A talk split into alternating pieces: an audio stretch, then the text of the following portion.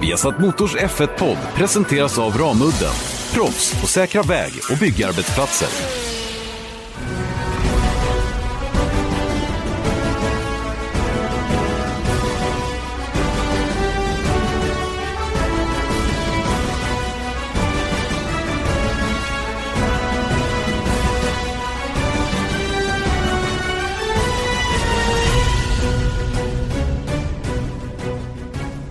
Supervälkommen ska du vara till Viasat Motors Formel 1-podd. Janne Blomqvist, Erik Stenborg, eh, så här några dagar efter eh, säsongens fjärde VM-deltävling i Formel 1. Och vi har eh, förstås en hel del överraskningar och besvikelser att redovisa så här långt när vi är en, en liten bit in i årets säsong i alla fall.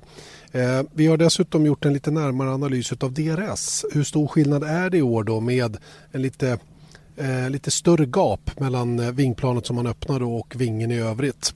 Eh, vi kan också redovisa lite förändringar i eh, Formel 1-kalendern framöver och självklart ska vi uppmärksamma att det nu är 25 år sedan Ayrton Senna och Roland Ratzenberger omkom eh, från eh, körning i Formel 1 under samma helg, nämligen under Imolas, eller San Marinos Grand Prix på Imola 1994.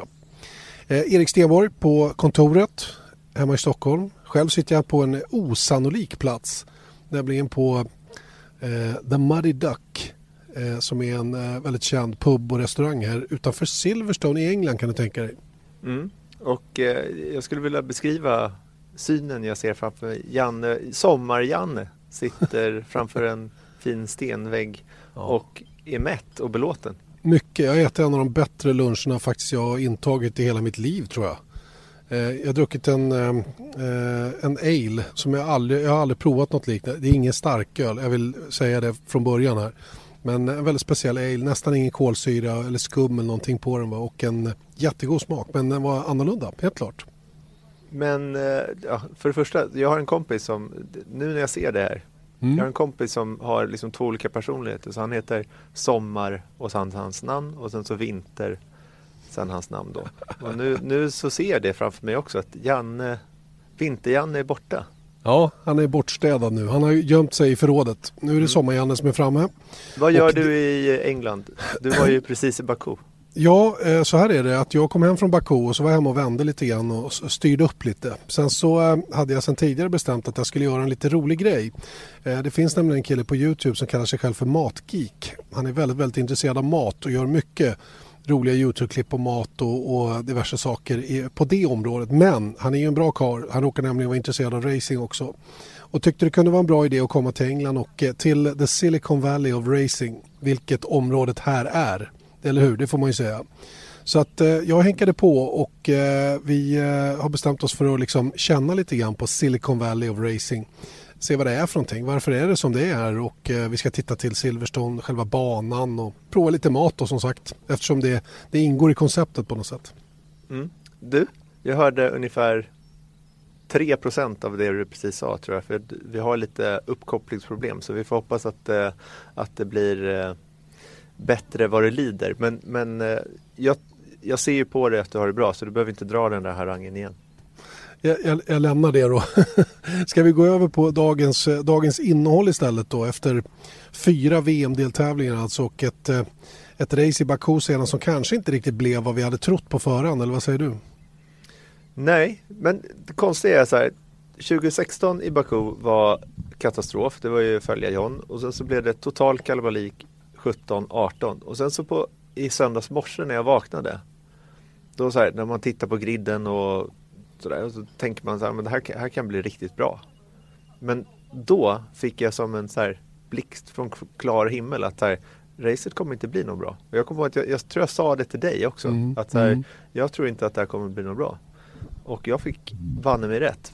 Ah, det var inte, det var liksom inget eh, riktigt sömnpiller men det var jämförelse med 2017-2018, då var det det. Ja, det blev ju ett annat typ av race i alla fall. Sen är det ju alltid väldigt subjektivt vad som är bra eller dåligt när det gäller racing. Eh, jag kan, tycka, jag kan tycka att det fanns många delar i det här som var oerhört intressant och spännande i alla fall. Sen vet jag att det är många som deppar över att det var Mercedes som vann dubbelt igen och det var inte en miljard eh, actionfyllda eh, omkörningar och allt vad det var. Men det hände en massa annat som jag tyckte var intressant på många sätt. Eh, och rent strategiskt var det ju också några avgörande lägen som jag absolut kan uppskatta i alla fall. Men jag håller med dig. Det blev inte det som jag trodde själv heller skulle hända i det här racet med mycket incidenter och, och de här svårigheterna banan, eh, banan bjuder då med låg downforce-nivå, lågt grepp. Eh, istället så höll ju sig alla i skinnet. Till största delen i alla fall.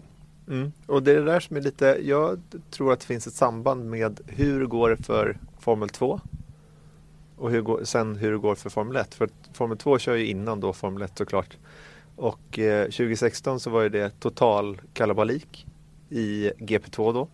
Och eh, då blev ju F1-teamen livrädda. Nu måste vi hålla oss eh, på banan här för annars kan det gå åt skogen. Och alla, det hela uppsnacket inför den här helgen var ju det att här, det kommer bli galet här. Så att mitt enda fokus är att hålla, ta målflagg och så får vi se var vi hamnar.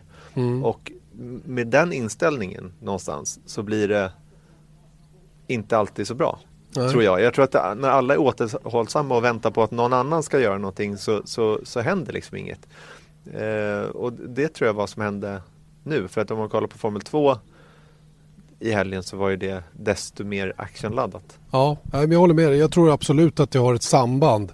Ingen tvekan om den saken att, att uh, Formel 2 på något sätt styr mindsetet hos förarna i Formel 1 och snacket mellan ingenjörerna och förarna att till, under inga omständigheter får någonting hända för det kan sabba strategin eller taktiken. Bla bla bla. Så det var liksom den där vanliga aggressiviteten saknades tycker jag. Mm. som jag trodde man skulle få se lite mer av. För här fanns det ju väldigt läge att avancera om man, om man vågade chansa lite grann. Men det var liksom ingen som vågade. Nej. Nej, och jag tror att det var hela, hela anledningen till att det inte blev som vi är vana vid att se det i, i Baku. Men det är samtidigt tycker jag orättvist att börja hacka på Formel 1 på en gång bara för att vi har ett sånt här race eller kanske två race i rad vilket vi har haft nu då som, som är li, lite grann av 0-0 eller 1-1 matchkaraktär. Men eh, det är klart att, och det är inte heller någon större idé att börja ropa efter regeländringar eller sparka ut Mercedes för nu är allting bara tråkigt och så vidare. Man får, någonstans måste man ju acceptera att så här är ju sport ibland. Vissa dominerar emellanåt, så enkelt är det. Det är bara för att alla andra gör ett för dåligt jobb. Mm. Det är min uppfattning i alla fall. Och jag menar, de som ska skämmas så här långt är ju till exempel Ferrari. Va? Så att, eh, jag tycker inte alls att de har varit på den nivån som man kan be bekräva och faktiskt hade väntat sig, eller väntat mig också innan. Nej, och det tycker jag, det du precis sa, är ju nyckeln i form av att det är ju inte Mercedes som gör någonting fel. Utan Nej. det är ju de, resten som, in, som gör fel för att de mm. gör inte tillräckligt bra.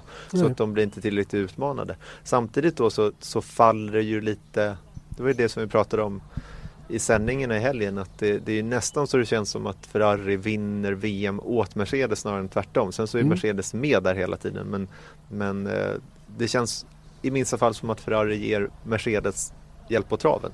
Ja men alltså de, de, de behöver inte förta sig. Alltså, de, behöver inte, de behöver själva inte gå över gränsen för att vinna. Nej. Jag menar racet i söndags var ju väldigt mycket inom ramen för vad bilen klarade och hela den grejen. Och, och Vettel räcker ju inte till. Nej. Eh, han hade ju en likadan strategi som Mercedes och har nu Ferrari den snabbare bilen då skulle han definitivt kunna gjort någonting åt saken. Men, men lyckades inte med det. Va? Så den, det, spänningen fanns ju snarare mellan Mercedes-förarna där och de inledande varven var bra och, och skulle, skulle Lewis Hamilton ha möjlighet att attackera på slutet. Men det skiljer så oerhört lite mellan de bilarna också. Då krävs det mer än att de bara är nära varandra på banan för att det faktiskt ska bli omkörningar. Så det, det, vi, vi, får nog leva med att det blev som det blev så att säga i söndags då, sett, sett till de förutsättningar som gavs. Självklart mm. var det kul att se Charles Leclerc köra upp sig va? men den, den strategin de hade skulle ju inte räcka till eh, oavsett med, baserat på hur framförallt de mjuka däcken fungerade då. Nej. Men du, nu är vi inne och tummar på det här ändå så nu säger jag första överraskningen ja, i vårt eh, för året nya koncept och då säger jag Mercedes för jag, jag, kommer till kanske en lite mer specifik grej i Mercedes då. För det är nu fyra raka dubbelsegrar då som du sa. Det som tidigare var på par med Williams 92 sett i den bästa säsongsinledningen, alltså tre stycken dubbelsegrar, eh, är nu den starkaste inledningen i F1-historien. Alltså ingen, inte ens Mercedes 2014 som man minns som en sån här eh, galet dominant, det var en galet dominant mm. säsong, men inte ens de var då lika bra som de är nu. Nej, och det, det, finns ingenting att tillägga där utan det är så att Mercedes har öppnat bättre än någon gång tidigare Men det, men det sjuka med alltihopa är att det är egentligen inte för att de har varit hyperstarka utan återigen då eh, på grund av att andra inte har varit på den nivå man kan förvänta sig. Mm. Och det är, ju, det är ju starkt gjort av Mercedes att ta vara på det såklart. Va? Men det är mer ett underbetyg till, till de värsta konkurrenterna. Mm. Och vilket då kommer in på den riktiga överraskningen i den här uh, punkten. Det är för mig då i alla fall Valtteri Bottas eller Tuff Bottas som vi kan kalla honom nu för tiden. Han är liksom kaxigare och liksom bättre än tidigare. Och jag tycker en kommentar som han sa på teamradion efter racet säger ganska mycket i det sammanhanget och då säger han liksom ironiskt visst men men med allvar i, i, i tonen någonstans att så här, jag antar att VM-tabellen ser ut som den ska igen nu. För att han leder ju då med VM med en poäng över Hamilton tack vare sitt snabbaste varv i Australien. Mm. Och det är ju, eh, och det, för det första visar det ju vad de extra poängen för snabbaste varv faktiskt kan betyda i slutändan, vilket jag tycker är cool. Eh, det ska väl i och för sig mycket till att Valtteri Bottas har exakt lika många vinster som Lewis Hamilton när säsongen är slut, tror jag baserat på hur jag bedömer de här två förarna mot varandra. Men, men fortsätter han att, att vinna och vara på, på samma nivå som Hamilton så kan ju en sån där extra poäng eller två bli väldigt, väldigt avgörande i slutet. Sen är han tuffare och kaxigare helt klart och skrattet när han tog pole position över radio var också väldigt sådär det var så tydligt. Han vill fortsätta att visa sina tidigare belackare att ni kan dra åt skogen typ. Mm. Eh, så det är, det är ju uppenbart att det sitter en tagg där efter vad som har varit sedan tidigare och han kör ju verkligen för att få behålla sitt kontrakt nu. Det här är inga goda nyheter för vare sig George Russell eller Esteban Ocon. Nej, jag tycker det är ganska kul att när, de filmar ju ofta, Ocon står ju ofta i, i garaget och då zoomar de ofta liksom när eh, Valtteri Bottas gör något bra, han tar pole eller sätter ett snabbt varv eller någonting så då kan ni tänka på det att de klipper ofta till Ocon mm. därefter. Att, och, det, och det är ju storytelling på hög nivå. Visst, visst, är, det, visst är det så. Va? Och eh, pratade med några faktiskt i söndags kväll, några andra journalister där som var helt övertygade om att Charlie Leclerc kommer köra för Mercedes när, när vi kommer till 2021. Mm mm. Varför? Ja, för att de menar på att han eh, han, eh, han behöver komma bort från Ferrari om han verkligen på riktigt ska kunna vinna VM och eh, alla är ju av den uppfattningen att han är ett VM-vinnande material. Eh, och att köra i Ferrari just nu då kanske en eller två säsonger bakom Sebastian Vettel eller med Sebastian Vettel och på det sättet som Ferrari lägger upp saker och ting just nu så tror jag det, det, det är inte bra. Nu kommer han att göra det och säkert eh, kunna leva med det också eh, just för att han är där han är. Men, men de här menade att han kommer att söka sig därifrån så småningom och eh, hitta en bättre position där han, där han lite tydligare kan leda saker åt sig själv på ett annat sätt. Då. Mm. Då, då, ska jag bara lägga till en fotnot där. Det beror på vad Ferrari gör. Tror jag. Såklart. Jag menar, såklart. Jag menar, det kan ju visa sig att eh, han mördar Fettel vad det lider redan den här säsongen. Jag menar, han har inte bokstavligen. Visat... Nej, det hoppas jag inte. Nej, det vore jättedumt. Men, men på banan. Ja. Nej, inte ens på banan. Ja, men du förstår vad jag menar. Jag fattar. Jag fattar. Ja, men han har ju visat tendenser att kunna slå honom mm. i alla fall. Mm. Absolut, ja, absolut. Och har gjort det. Han, är liksom, snabb, han har ju varit snabbare än Fettel. Sen har han varit lite opolerad. Mm. Eh, och haft lite otur. Men det är, det är ju en annan femma så att säga. Det kommer han att fila bort ganska så snart. För du vet att en sån som Leclerc kommer ju också fatta att den här bilen är snabb och jag är jättesnabb i den här bilen men jag kanske behöver ha lite, lite mer marginal. Mm. Och det kan ju vara den lilla marginalen som gör att Sebastian Vettel faktiskt är några tiondelar bakom. Mm. Eh, just nu då. Att, att det visar att Charlie Leclerc är en sjukt snabb förare men kanske lite ivrig emellanåt. Och det, mm. det är det som vi har sett resultatet av. Till exempel i, i lördags då. Mm. Då, vi, då är vi redan inne på besvikelsen och det är ju Ferrari. Mm, och det är ju, jag tycker en annan grej som säger det mesta är ju att de är 74 poäng eh, bakom Mercedes nu i konstruktörs-VM. Alltså det är nästan tre hela racevinster. Mm. Eh, och ja, det säger ganska mycket om vad, oh ja. hur de har inlett sin säsong. Det säger allt skulle jag vilja säga. Och eh, jag... Eh, det, det, är så svårt. Vi sitter ju verkligen på läktaren och tittar in. Från utsidan tittar in nu. Och det, det, det ska vi vara väldigt tydliga med Erik. Vi har inte alla data, vi har inte alla fakta och, och vi kan bara göra våra bedömningar utifrån vad vi ser. Eh, och, och, det, och det, det gör att man kan dra bort vad ska jag säga, man, man, får, man får eh, filtrera bort lite av tyckandet. Just med mm. anledning av detta. Och det, det är jag alla dagar i veckan villig att göra. Jag ska inte alls komma och säga tvärsäkert att det är si eller så. Jag, jag är av den uppfattningen att jag är rätt övertygad om att Ferrari tar sina beslut baserat på rätt god grund. Mm.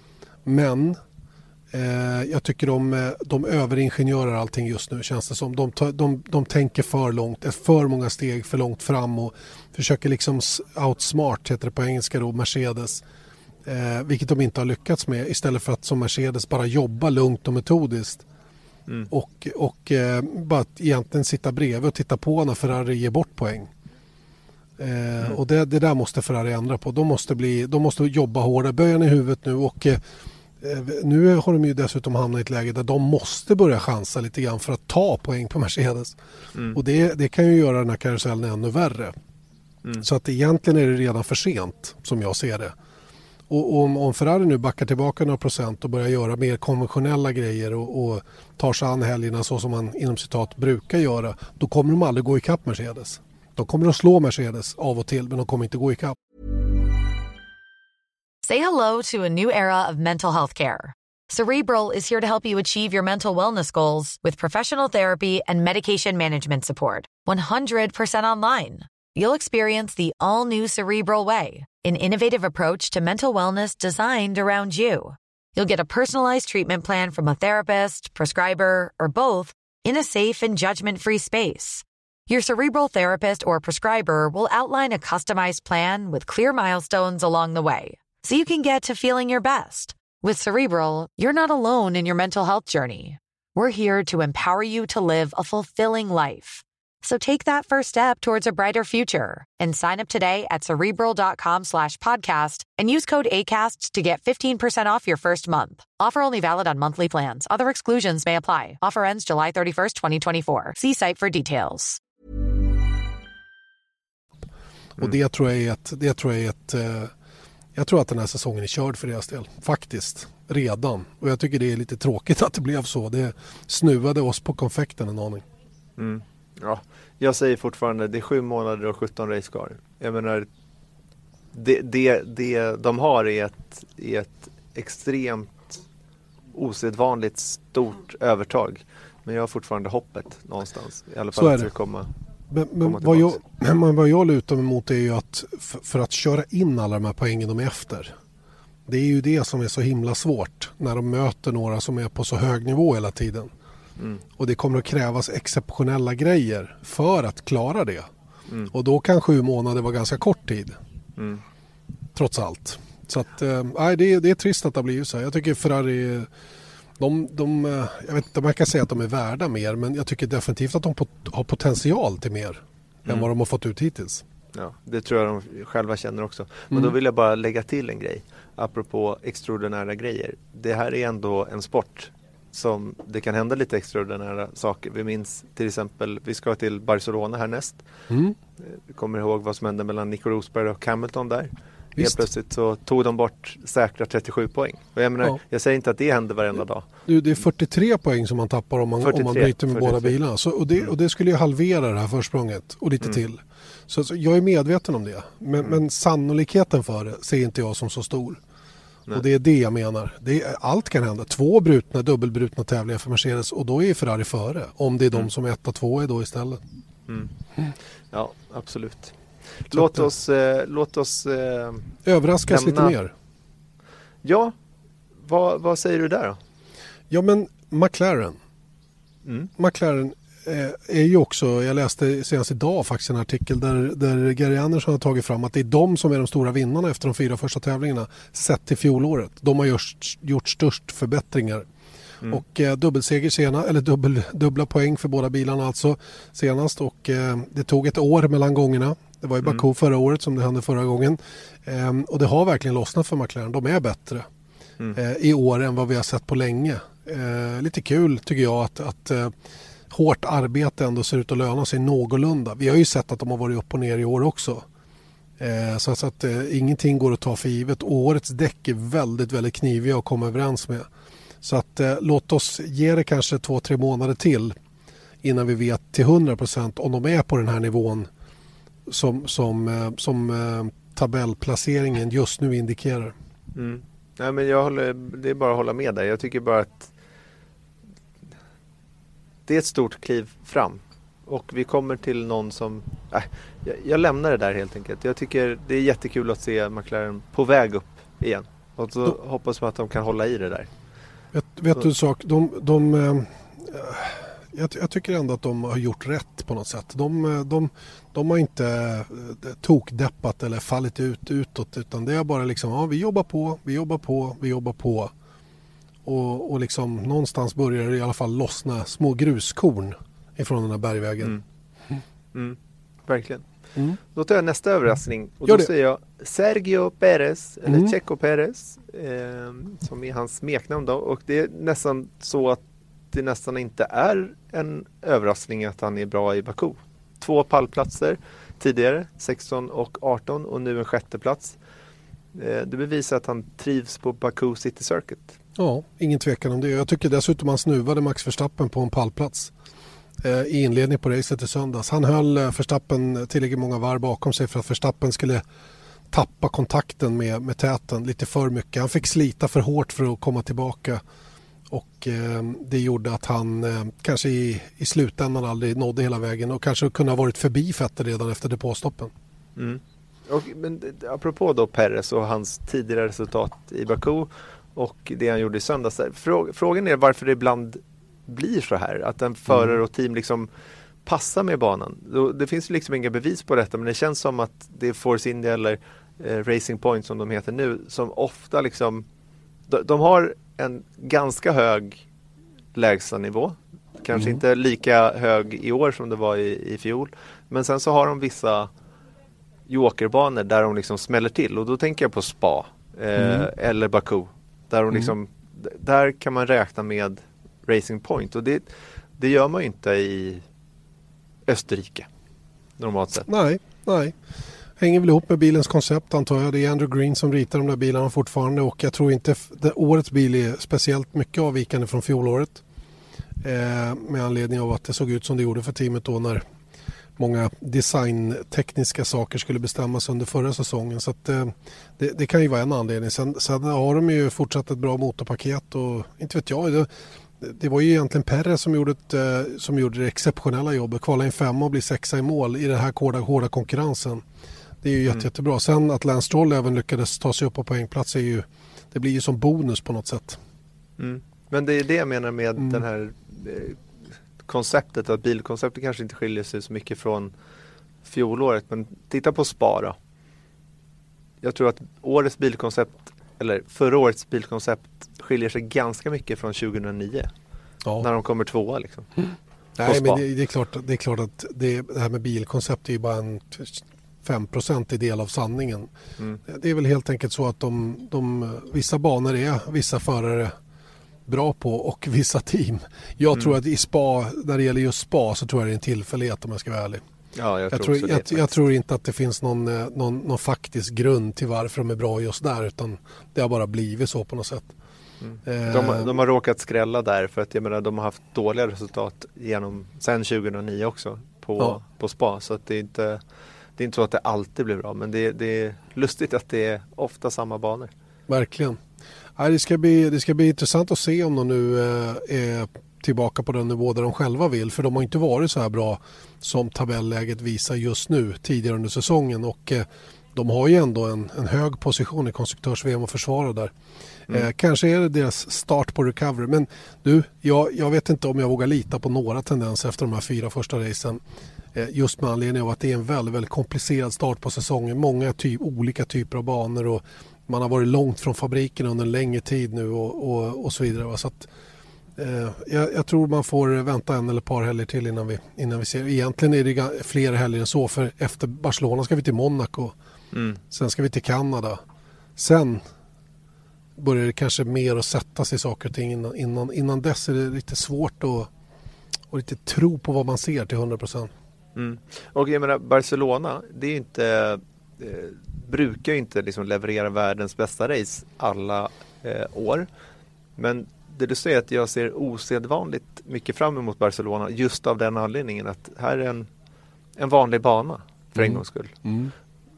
Så att jag, jag, jag längtar dit för att se vad som händer.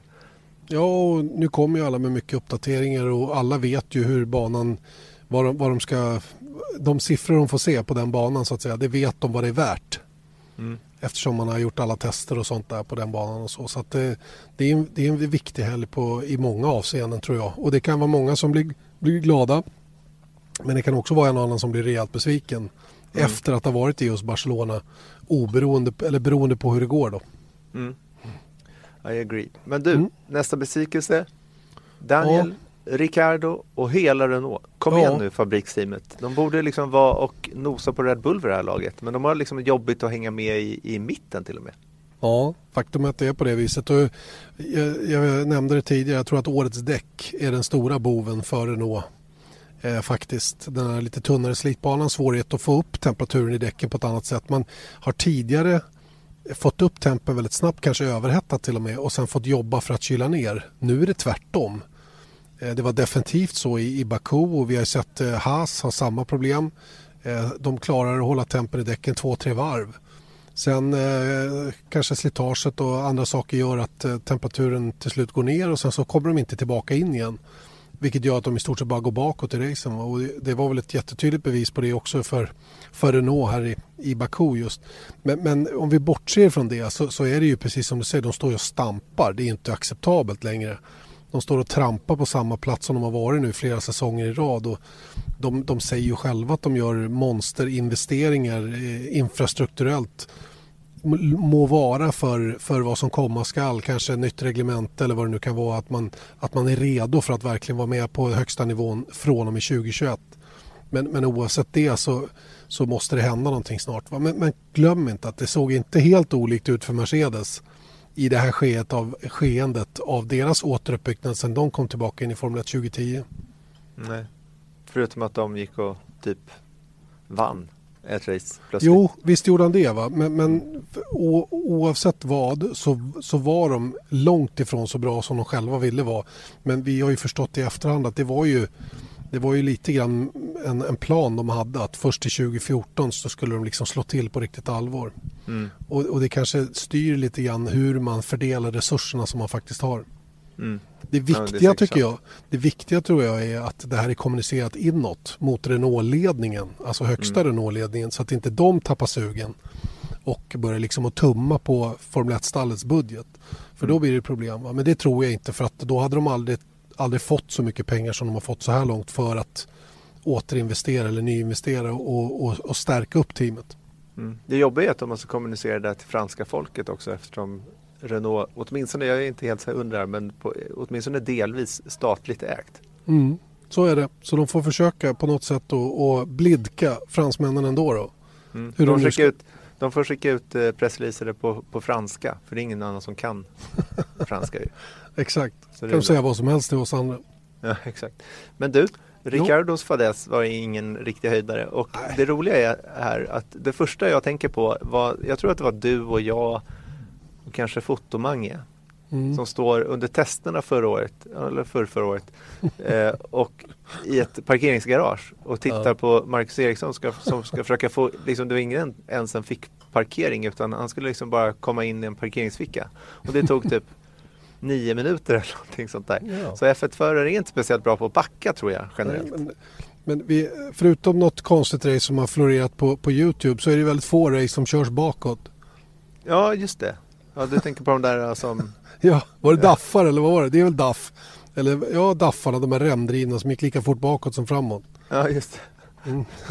Och det gick ju halvbra också. Eller ja, det hur? gick ungefär lika bra som det gjorde för, för eh, Ricardo. Daniel Ricciardo, ja precis. Mm. Nej, så att eh, då, han är förlåten i det avseendet. Det, det som är lite roligt är de här bilderna på en, en backkamera där i displayen på ratten. Ja, ja exakt. Att de, Renault, eh, Renaults new update för Barcelona så ser Men- man en sån här backkamera-display. För att vara lite allvarlig så var det ju, det var ju fruktansvärt klantigt. Inte kan man backa ut på banan ifrån Nej. en avåkningszon Nej. och inte titta ut på banan. Du måste ju Nej. titta om det är tomt bakåt oavsett om det står en bil som du nästan har kört på in i avåkningszonen eller inte. Utan det kan ju komma bilar på banan. Ja. Eller hur? Ja, exakt, för det var ju det som var hans förklaring efter att Ja. här, men du vet när man kör av så då får man liksom panik och liksom ja. försöker bara eh, komma iväg igen. Och eh, då fick jag i backen och började backa och då tittade jag bakåt och först då såg jag och då var det för sent. Men Don't det är precis som du it. säger.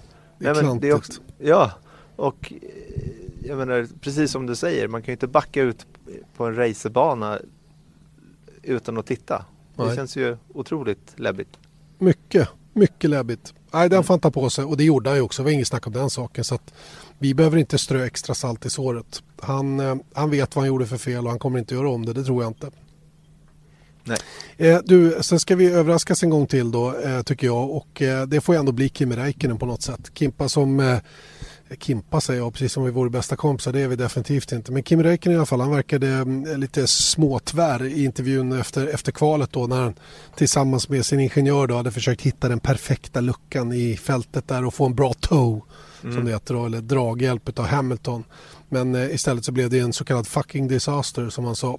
Mm. Eh, så att det, det blev ju kass helt enkelt. Vilket betydde också att han fick stryk av Antonio Giovinazzi i kvalet då för första gången. Eh, och han var inte nöjd med det såklart. Va? Men det är ingen, jag tror ingenting som... Eh, Kimmy visste ju varför det blev som det blev. Eh, vad värre är ju, var ju diskningen eh, som de åkte på efter kvalet med den här vingen. Ett problem som de kände till redan i Kina men inte hade tid att åtgärda. Ungefär på samma sätt som ni kommer ihåg Haas hade problem med golvet ehm, eh, innan sommaruppehållet mm. förra året. Och så hade de inga möjligheter att få fram ett nytt golv så de körde det i alla fall. Med stor risk då för att bli protesterad mot.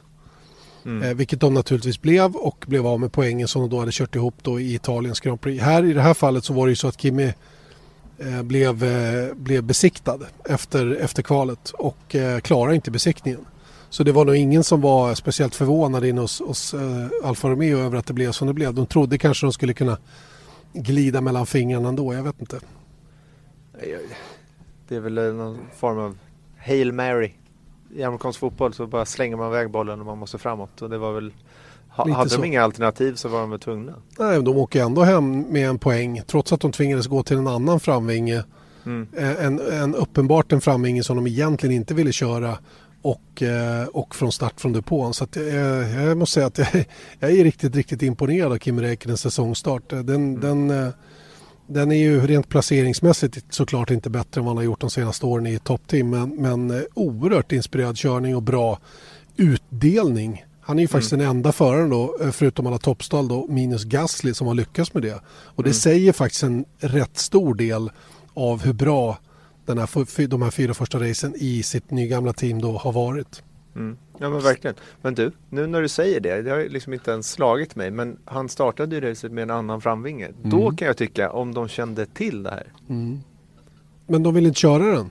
Nej men varför, de, de vet ju, de, de måste ju varit 99% säkra på ja. att det ska upptäckas. Äh, Erik, det är säkert de bytte vinge, men någonting behövde de åtgärda i alla fall för att den inte skulle flexa. Jag vet inte, jag har inte detaljerna på vad som hände. Och det är kanske dåligt påläst va? Men, men, eh, så att jag ska inte säga att jag vet Nej, de, att de bytte de, vinge. Nej men de sa ju samtidigt, eller Reikkinen sa ju Say hello to a new era of mental health care. Cerebral is here to help you achieve your mental wellness goals with professional therapy and medication management support. 100% online. You'll experience the all new Cerebral Way, an innovative approach to mental wellness designed around you. You'll get a personalized treatment plan from a therapist, prescriber, or both in a safe and judgment free space. Your cerebral therapist or prescriber will outline a customized plan with clear milestones along the way so you can get to feeling your best. With Cerebral, you're not alone in your mental health journey. We're here to empower you to live a fulfilling life. So take that first step towards a brighter future and sign up today at cerebral.com slash podcast and use code ACasts to get 15% off your first month. Offer only valid on monthly plans. Other exclusions may apply. Offer ends July 31st, 2024. See site for details. Själv att de kände ju till problemet. Mm. Ja, ja, absolut. Det var ingen nyhet för dem att, att det var strul med just det här. Det, det, det är det jag menar. Det är ju mm. väldigt konstigt att de då inte åtgärdade det. Även mm. om de hade svårt att göra det, men de hade en gammal specifikation. Jag menar, det har inte varit så i alla race hittills, antar jag. Eh, inte vad jag vet, nej. Så att, nej. Eh, ja. nej nu blir jag besviken på Alfa Romeo istället. Ja, just det. De får vara med där också. De fick ta skiten den här gången. Mm. Vi har satt Motors Formel 1-podd fortsätter och eh, kämpar vidare. Vi eh, har gått igenom våra överraskningar och besvikelser så här långt. Jag, jag tror inte att vi avviker speciellt mycket från andras uppfattning om säsongen så här långt. Inte baserat på vad man läser i alla fall. Kanske ett och annat fan där hemma som har en annan uppfattning beroende på vad man håller på såklart. Men du Erik, ska vi, ska vi rulla vidare och eh, du har tittat lite närmare på det här med DRS. Ja. Hur, eh, hur stora skillnader är det i år mot förra året? Ja, det är ju lite så för att det, det har ju pratats mycket om DRS. Den ska vara 25% mer kraftfull i år. Eh, just för att man ska då ha lättare att, att ta sig förbi. Och eh, då tittade vi lite på det här på bygget och kunde konstatera då att toppfarterna utan DRS är alltså något lägre i år jämfört med 2018 på grund av de här större bakvingarna för hela vingen har ju blivit större och, och, och högre. Men skillnaden mellan öppen och stängd DRS är eh, mycket, mycket större eh, 2019 än vad det var i fjol. Ferrari, eh, och, och, nu tänker man sig då att när de åker längs rakan och öppnar DRSen, då ökade Ferrari 16 km i timmen med DRS öppen 2018 och 2019 då när de öppnade DRSen så ökade de 26 km i timmen. Mm. Hänger du med? Mm, jag hänger med och det är mer än 25 procent. Det är mer än 25 procent. Mm, mm.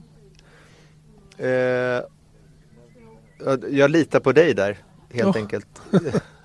jo men jag... om, om ökningen är 16 mm. och ja, 25 procent på 16 och lägger du på det då så blir det mindre än 26 kilometer än de 10, 10 som de har ökat egentligen. Mm. Mm. Och nu ska du få höra på procent här. För ja. ett, ett, exempel som står ut är Toro Rosso då. Som när de öppnade vingen 2018 i Baku så ökade de 10 km i toppfart. Och i år då 38 km mm. i timmen. Nästan, nästan 300 procent. Nej, vad blir det? Nej, 200 det är över 300 Nästan ja. 300 procent blir det. Ja. Nej, det är i alla fall 28 kilometer mer. Visst, visst. Vi, vi släpper procenten där. För du... vi, några, några matteprofessorer det lär vi aldrig bli i alla fall. Nej, jag fattar inte varför du tog in oss på det. Inte jag heller. Kan vi, kan vi backa tror du? det skulle Så, kunna gå. Men jag, suddar bort, jag suddar bort den sista minuten. Ja, precis. Ja, men, och sista exemplet då är Haas som ökade 14 kilometer i timmen med DRS öppen i Baku 2018 och 26 kilometer i timmen 2019. Mm. Så att, eh, slutsatsen är att DRS är mycket mer effektiv i år än förra året. Oavsett Precis. hur många procent det är. Du, många fler procent mer effektiv i år. LG, du måste tänka på procenten. Nu kommer det med sådana där svåra, svåra grejer igen och hänga med. Men det är säkert någon annan som fattar det. Ja, men LG, LG, LG måste tänka på procent. Mm. Eh, ja, det är om DRS i alla fall. Men det, det, är, mm, ja, det är intressant. Eller är det intressant? Vet jag. DRS, folk gillar inte DRS. Nej. Nej. ja, men det är så här, eh, det är ju sjukt egentligen att sitta och diskutera den här omkörningshjälpande funktionen. Något mm. som ingen egentligen vill ha. Nej. Och Fast man pratar jag om... Vill ändå hur, säga, ja. Jag vill ändå säga att jag vill ju ha den så länge de inte kommer på någonting annat. Mm. Som att, som, att, köra förbi varandra ändå? Ja men du, du vet, den hjälper ju. Jo, jag vet. Uppenbarligen. Och jag, jag menar, det, det, det, behövs ju för att liksom kasta runt lite. Så att, eh, och jag tycker liksom ibland så funkar det jättebra. Sen så gillar jag inte liksom principen med den. Men, men, eh, eller vad det är för någonting. Men jag gillar ju att de kan ta sig förbi med hjälp av den. Ett, ett om, en omkörningshjälpande funktion, det kan jag leva med. Typ mm. push to pass. Men just DRSen som är väldigt statisk i sin användning också. Du kan mm. använda den på två ställen på banan, i vissa fall tre. Mm. Och du kan använda den under vissa förutsättningar. Det mm. tycker mm. jag är någonting helt annat än att använda någonting som ökar hästkraften under korta, korta delar av varvet. Typ som Curse var från början. Det är så mm. jag vill att det ska vara igen. De kan väl få ha en, en minut eller två mm. under varje race där de har lite mer puff. Mm. Och sen får de välja själva när de använder det. På mm. exakt samma sätt som de använder i, i, i Indycar. Mm. Jag tycker det är, ett, det, är ett, det är ett roligare sätt. där man kanske inte använder det enbart för själva omkörningen utan mera för att uh, förbereda en omkörning. Ja, eller komma ikapp eller förbättra saker och ting i övrigt på något sätt.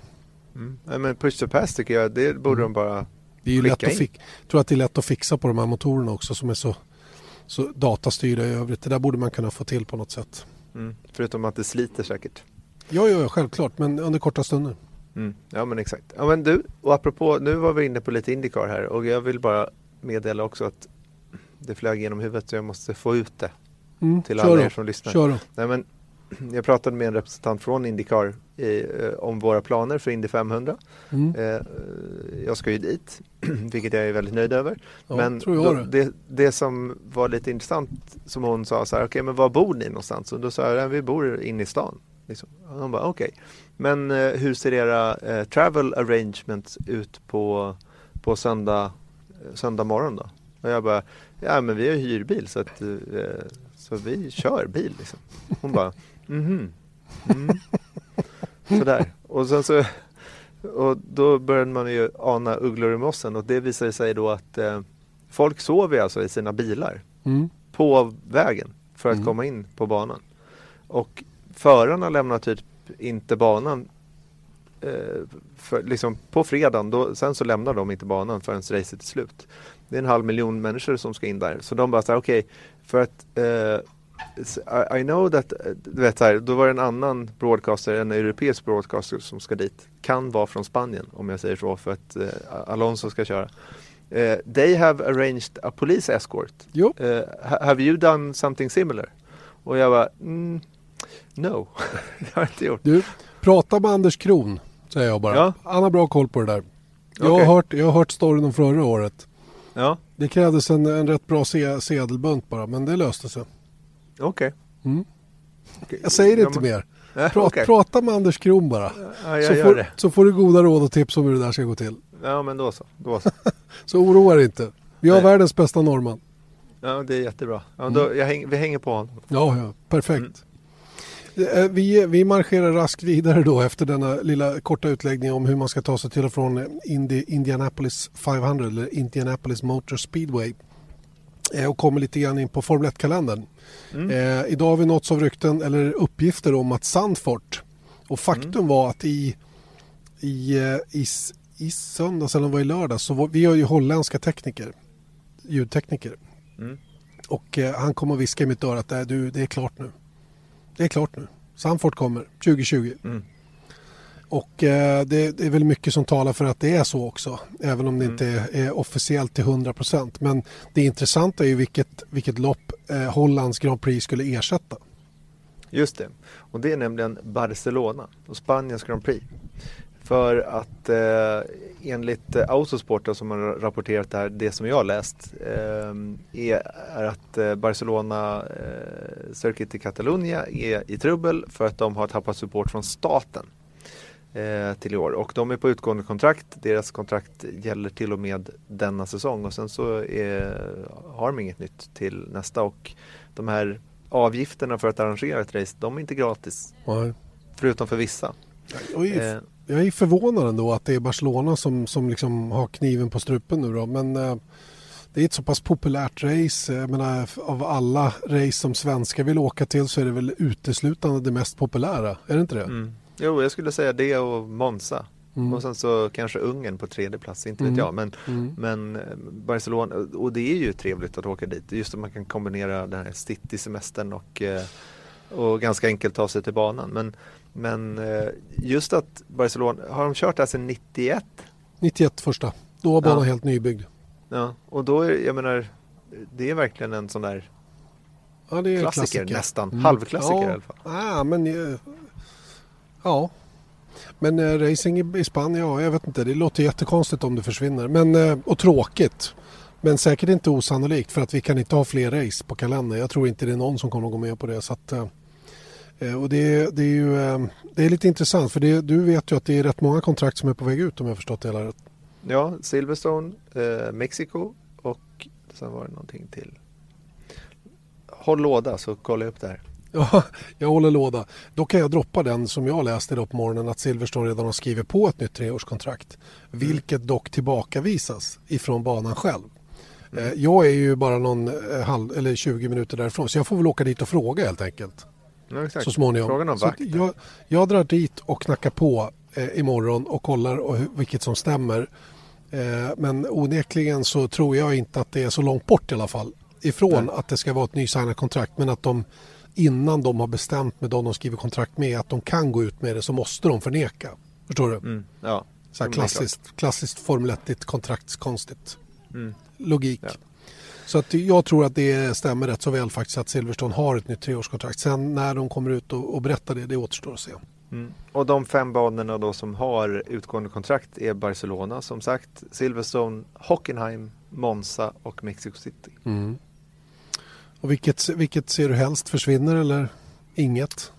Nej, inget faktiskt. Inget mm. av de här eh, tycker jag eh, förs bör försvinna. Men sen så tänker jag liksom så här, okej okay, men Sandfort det är en klassisk bana. Alltså om man säger, vi kan säga så här också att Vietnam är på väg in till 2020. Just det. Eh, så att Två måste menar, bort om vi inte ska få två fler. Ja, exakt. Så att någonstans, something's gotta give. Mm. Och det som jag i minsta fall tycker är kul då är att de ersätter eh, åtminstone ett av de här racen med ett annat klassiskt race. Och då menar jag Sandfort, för där har man kört Formel 1 tidigare. Just det. Och Europa, hela den biten. Ja, ja. ja det ska bli intressant att se vad som händer. Men eh, mycket talar för Sandfort in alltså. Mycket talar också för att eh, Silverstone har förlängt. I övrigt så är det lite frågetecken om vad som händer runt omkring detta i övrigt. Vi får återkomma till saken. Eh, nu ska vi prata om någonting mindre roligt eh, som ändå tycker jag är värt att, att minnas. Är det inte så Erik? Nämligen den där olycksaliga helgen då, sista, sista april, alltså Valborg, första maj 1994. Mm. Eh, och idag i första hand eh, sista aprildagen då, eller valborgsmässoafton 94, kvalet till San Marinos Grand Prix på Imola. Det blev inte bra. Nej, det blev inte det och det är kanske, om vi säger så här, no disrespect till Ayrton Senna men, men väldigt mycket har, har sagts om den mannen och den här helgen. Eh, något som kanske har fått lite mindre uppmärksamhet i, i eh, Roland Ratzenberger som omkom då i kvalet i San Marinos GP 94 på mm. Imola. Mm. Eh, 25 år sedan idag när vi spelar in det här. Eh, och han hade, eh, hur det gick till då var att han hade varit av banan varvet innan och skadade då framvingen. Och jag, det här är ju så det sägs. Jag, jag, jag, kan faktiskt inte säga om det här är 100% bekräftat att det verkligen var så. Men han var av eh, banan i alla fall varvet innan. Och istället för att gå på då, eh, han kämpade ju, han körde en Simtech, så det här var ingen toppenbil. Han behövde verkligen kämpa för att kunna kvala in.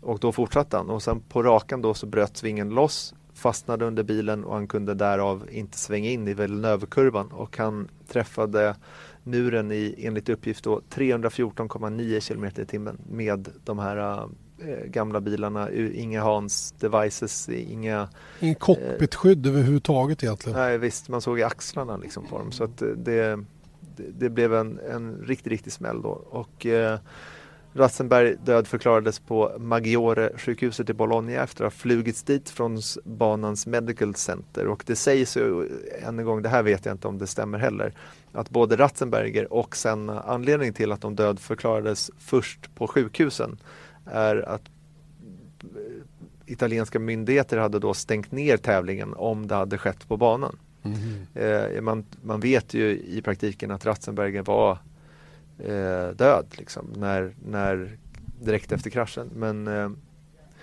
eh, ja, och, och, det här skulle då vara för att det blir en brottsplats då, om någon dör eh, i Italien. Då.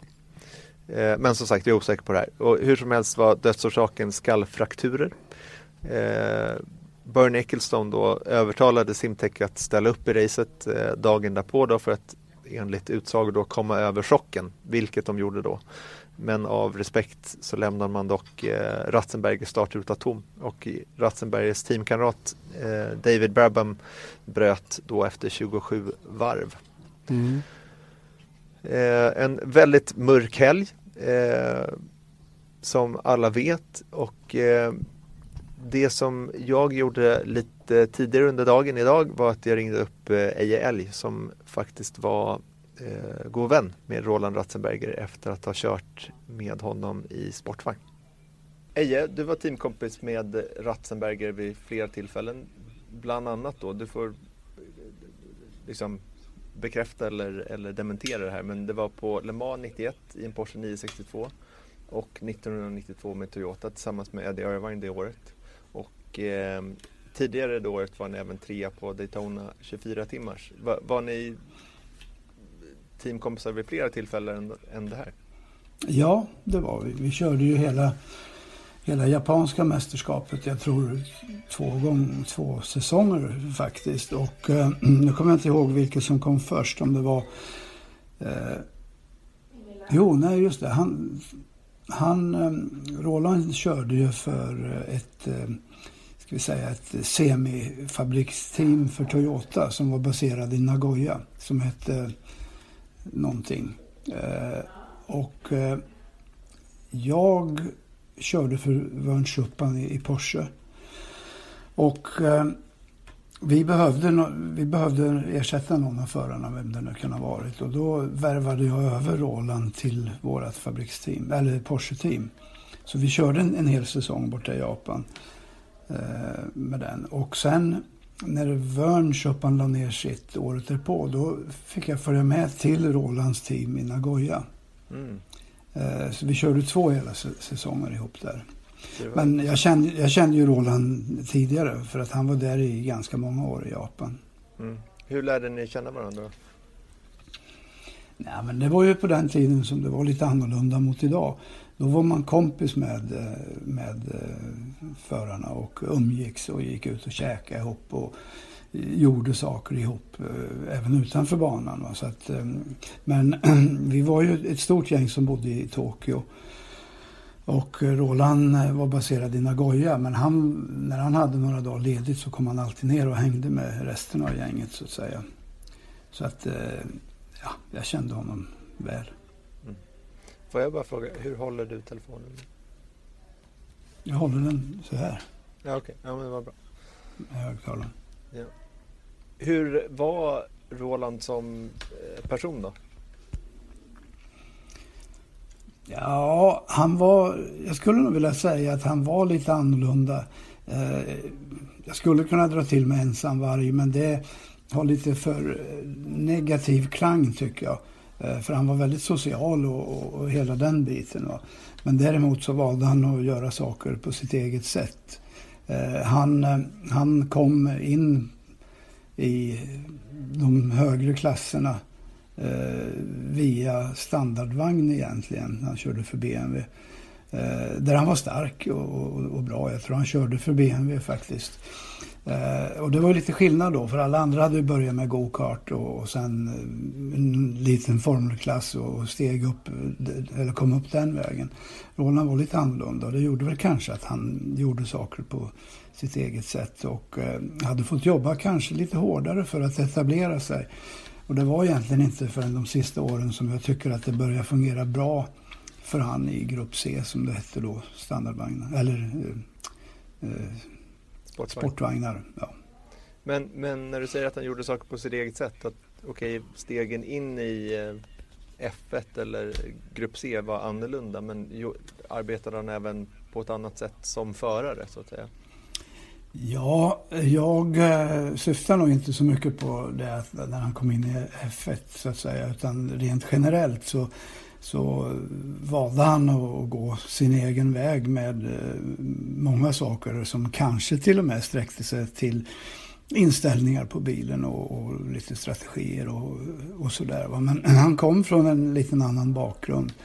Eh, därmed inte sagt att han gjorde fel på något sätt. Utan, eh, men han var ju oerhört eh, målmedveten och eh, visserligen kom det som en överraskning för mig att han lyckades ta sig till Formel 1, för det hade jag svårt att se. Men eh, det var hans envishet, målmedvetenhet som gjorde att han kom hela vägen.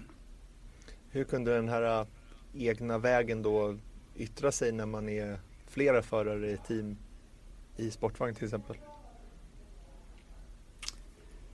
När jag tänker ja. på inställningar och sånt, blev det liksom clasher mellan Ja, det blev det. Men det, men det blir, blir, det ganska ofta. Och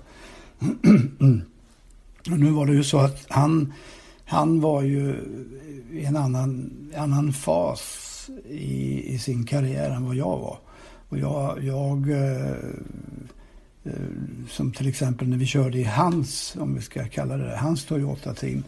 då fanns det ju, då var det ganska naturligt att jag fick rätta mig efter hur han, hur han hade jobbat de senaste åren där och hur han ville ha bilen. Och det var ju inte lätt alla gånger. Men eh, det handlar ju om att kompromissa. Men eh, Roland var inte så mycket för att kompromissa, som mm. jag säger. Så det, det var lite eh, det var lite tufft ibland. Mm. Men hur väl kände ni varandra privat då? Du och han menar Ja, det blev ganska mycket. Alltså, I och med att vi, vi tävlade så mycket tillsammans eh, under två säsonger. Och att jag kände honom förr också. Så blev det ju att vi eh, umgicks ganska mycket privat. Och eh, jag skulle vilja säga att vi var goda vänner. Han hade ju efter mycket om och men fått chansen i Simtech då till säsongen 94 i Formel 1 mm. som du nämnde där. Det är inget toppstall om man säger så. Eh, pratade ni om F1 under den tiden och eh, liksom när han var på väg in? Ja, inte så mycket och det som jag nämnde tidigare där så, så även om, om jag noterade hans målmedvetenhet så hade jag nog inte riktigt klart för mig att han, han, eh, eller jag trodde inte att han skulle gå hela vägen. Med tanke på den bakgrund och tanke på de resultat som han hade haft så såg jag det som ganska osannolikt. Eh, så att det, det var inte så mycket prat om Formel 1 utan snarare skulle jag vilja säga att det var en eh, ganska stor överraskning för mig att han, eh, att han blev konfirmerad för Simtech 94. Mm. Och han gick ju då som alla vet bort en krasch i kvalet i San Marinos GP94 och det var tredje tävlingen för säsongen. Han hade inte kvalat in i Brasilien och sen så hade han startat då på AIDA eh, racet innan.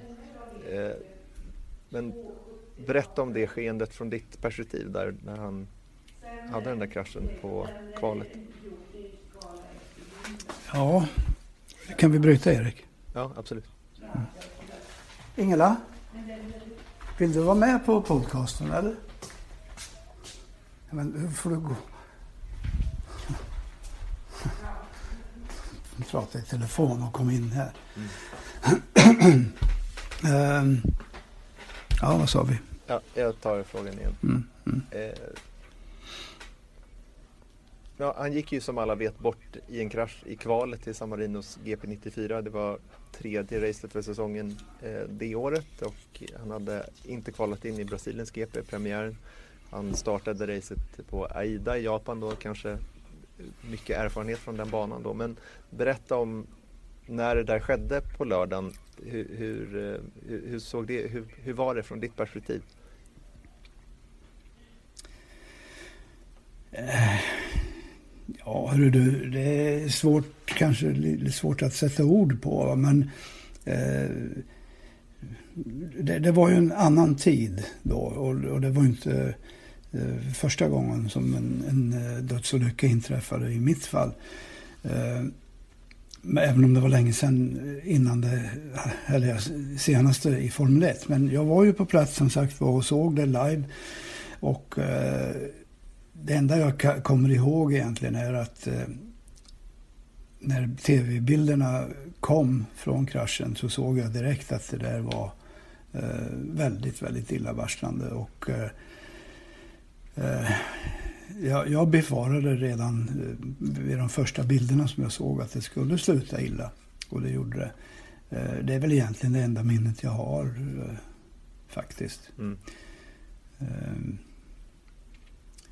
Sen hör det till saken att eh, det året så hade inte jag pratat med Roland speciellt mycket. Men alldeles innan, innan den träningen så var jag nere i garaget och sökte upp honom och pratade eh, med honom. Så att eh, det känns ju, eh, det känns ju aldrig, det, det, är naturligtvis en obehaglig känsla. Men samtidigt så, så var det sånt som inträffade på mm. den tiden. Mm. Ja, det är jättemycket som har sagts om den mörka helgen liksom, eh, genom åren och framförallt då med Senna som gick bort då dagen därpå. Men, men eh, det, det, är ju en sån där det är ju verkligen en mörk helg den, mm. den helgen och just eh, att det där skedde på lördagen och sen så med tanke på då vad som skulle ske på dagen därpå. Mm. Ja, det stämmer och det börjar ju med en, en ruskig krasch eh, på fredagen då, Rubens Barrichello. Som han kom undan från, vilket var helt otroligt. För det var en riktig ordentlig krasch. Så det var en, eh, det, det var en helg som går, eller har gått till historien för allt som inträffade. Mm. Och ingen hade dött då i en Formel 1-bil på åtta år vid det laget. Eh, Elio De Angelis omkom under ett test 1986 och det var senaste gången som någon hade eh, omkommit i Formel 1 då. Och när Senna dog, det, är liksom, det är svårt att ställa den här frågan. Jag, det kanske är mer en, jag vet inte, en diskussionspunkt eller jag vill bara få ditt perspektiv på det. Att liksom när Senna dog då, en av världens största förare och han är det än idag kanske Ratzenbergers öde hamnade liksom lite i skuggan av den stora Senna. Menar såklart inte att det tävlas om uppmärksamhet in i döden men hur ser du på Ratzenbergers liksom arv i sporten idag? Mm. Eh, låt mig först börja med att säga att eh, Elio Di Angelis var också en nära vän till mig. Mm. Eh, så, så det var ju också, och det var ju ett tidigare skede i min karriär och det, det kändes eh, ruskigt när han gick bort. Och han var ju dessutom en, en väldigt, eh, ska vi säga, eh, sympatisk, eh, upp... Eh, eh, han, han, var... Eh, han, han var en, en, på väg att bli riktigt stor i branschen och, och han var en, en kille som alla gillade och han var en sympatisk eh, människa. Så att det, det kändes ju väldigt tufft vid det, vid den till, vid det tillfället. Mm. Sen Roland som sagt var och eh, eh Senna dagen därpå.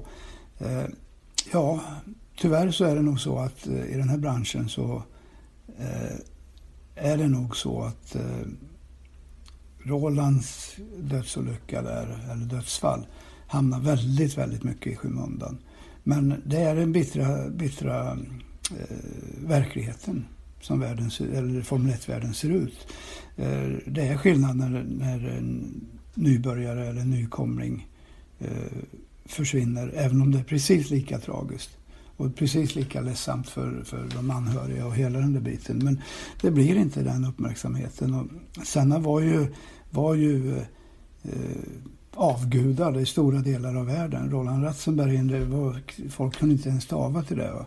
Nej. Så det var ju egentligen bara närmsta kretsen och det var inget mindre sorgligt i depån som sådan. Men, men däremot så blir det ju en mycket, mycket större sak när media också får grepp om det och börjar pumpa ut saker. Det, där, eh, där försvann ju mm. eh, Roland Ratzenberger helt och hållet. Mm. Så det, det är beklagligt, men så är det. Ja, ej eld där alltså om eh, den här eh, tråkiga händelsen då. Österrikaren Roland Ratzenberger. Jag satt faktiskt själv och kollade live på det här kvalet och jag minns den här kraschen som den hände igår. Och hur fruktansvärt otäckt jag tyckte det var när jag såg bilen till slut stanna till efter den här smällen med muren och man såg huvudet vickade fram och tillbaka i cockpit och man förstod direkt att han var under inga omständigheter vid medvetande. Sen mm. hade man naturligtvis inte möjlighet att veta hur, hur illa däran det var men väldigt, väldigt tråkigt. Mm. Och apropå det där sista då som Eje eh, sa då att eh, just att Ratzenbergers eh, att han omkom liksom överskuggades ju då kanske av förklarliga skäl av att Ayrton Senna eh, gick, eh, gick bort då dagen därpå. Eh, så, är, så var det även så då att liksom dåvarande FIA-presidenten Max Mosley Eh, han valde att gå då på Rolands begravning trots uppmärksamheten då runt Sennas död och i en presskonferens tio år senare sa Mosley att Roland hade liksom glömt bort så jag gick på hans begravning eftersom alla andra var på Senna. Så jag tyckte det var viktigt att någon gick på hans då och andra som också gick på Ratzenbergers begravning var teamkamraten då David Brabham, Johnny Herbert, Heinz Harald Frenzen och hans landsmän då Carl Wendlinger och Gerhard Berger. Eh, men det är klart att eh, jag menar, tänk på eh, Joel Bianchi. Han var ju också, alltså det här är ju ytterst obehagligt att prata om, men, mm. men eh, han var ju en sån här rising star. Att han, han var ju den som Charles Leclerc är idag. Mm. Oavsett deras släktband så, så var ju han verkligen en, här, en framtida VM-vinnare. Han skulle snart sitta en Ferrari, trodde alla. Eh, och eh, det var ju lite det och jag menar hade en nykomling som hade svårt att, att eh, kvala in till, till tävlingen så hade ju det överskuggats av Bianchis död också. Så att, mm. eh, det, är, det är ju som Eje säger, det är bara så det är. Mm. Ja, som sagt, väldigt, väldigt tråkigt att prata om i alla fall. en eh, Roland Ratzenberger som skulle ha kört på Le Mans i juni samma år då med Toyota. Det var Eddie Irvine som tog hans plats där. Men Ratzenbergers namn fick stå kvar på bilen då som en slags hyllning. Bilen skulle för övrigt sluta tvåa det året och Ratzenberger är begravd hemma i Maxglan, Salzburg i Österrike. En riktigt, riktigt jobbig helg med en allvarlig krasch redan på fredagen då för Rubens Barrichello, dödskrascher för Roland Ratzenberger på lördagen i kvalet och Ayrton Senna då som alltså omkom efter sin krasch på söndagen. En av de absolut svåraste helgerna när det gäller allvarliga skador och dödsfall i Formel 1-historien. Mm. hoppas att vi inte får uppleva en sån igen. Verkligen. Eh, det är lite svårt att vända på det här lite mörka nu då, när vi faktiskt ska runda av veckans podd. Eh, som, eh, som alltså då minns det här med Roland Ratzenberger på slutet. Eh, hur som helst Erik så ehm, har vi väl ändå tycker jag gått igenom inledningen på den här säsongen någorlunda eh, och eh, kommit fram till våra överraskningar och besvikelser. Vi får hoppas att vi är glada och, och lite mer uppåt då efter nästa VM-deltävling i, i Spanien. Mm, hoppas det, i varje fall inför för då är vi tillbaka nästa vecka igen på tisdag inför så, den tävlingen. Så är det och eh, så länge så säger vi här från The, The Muddy Duck och från eh, Ringvägen 52 i Stockholm. Tack och på återhörande Janne Blomqvist och Erik Stenborg. Viasat Motors F1-podd presenteras av Ramudden.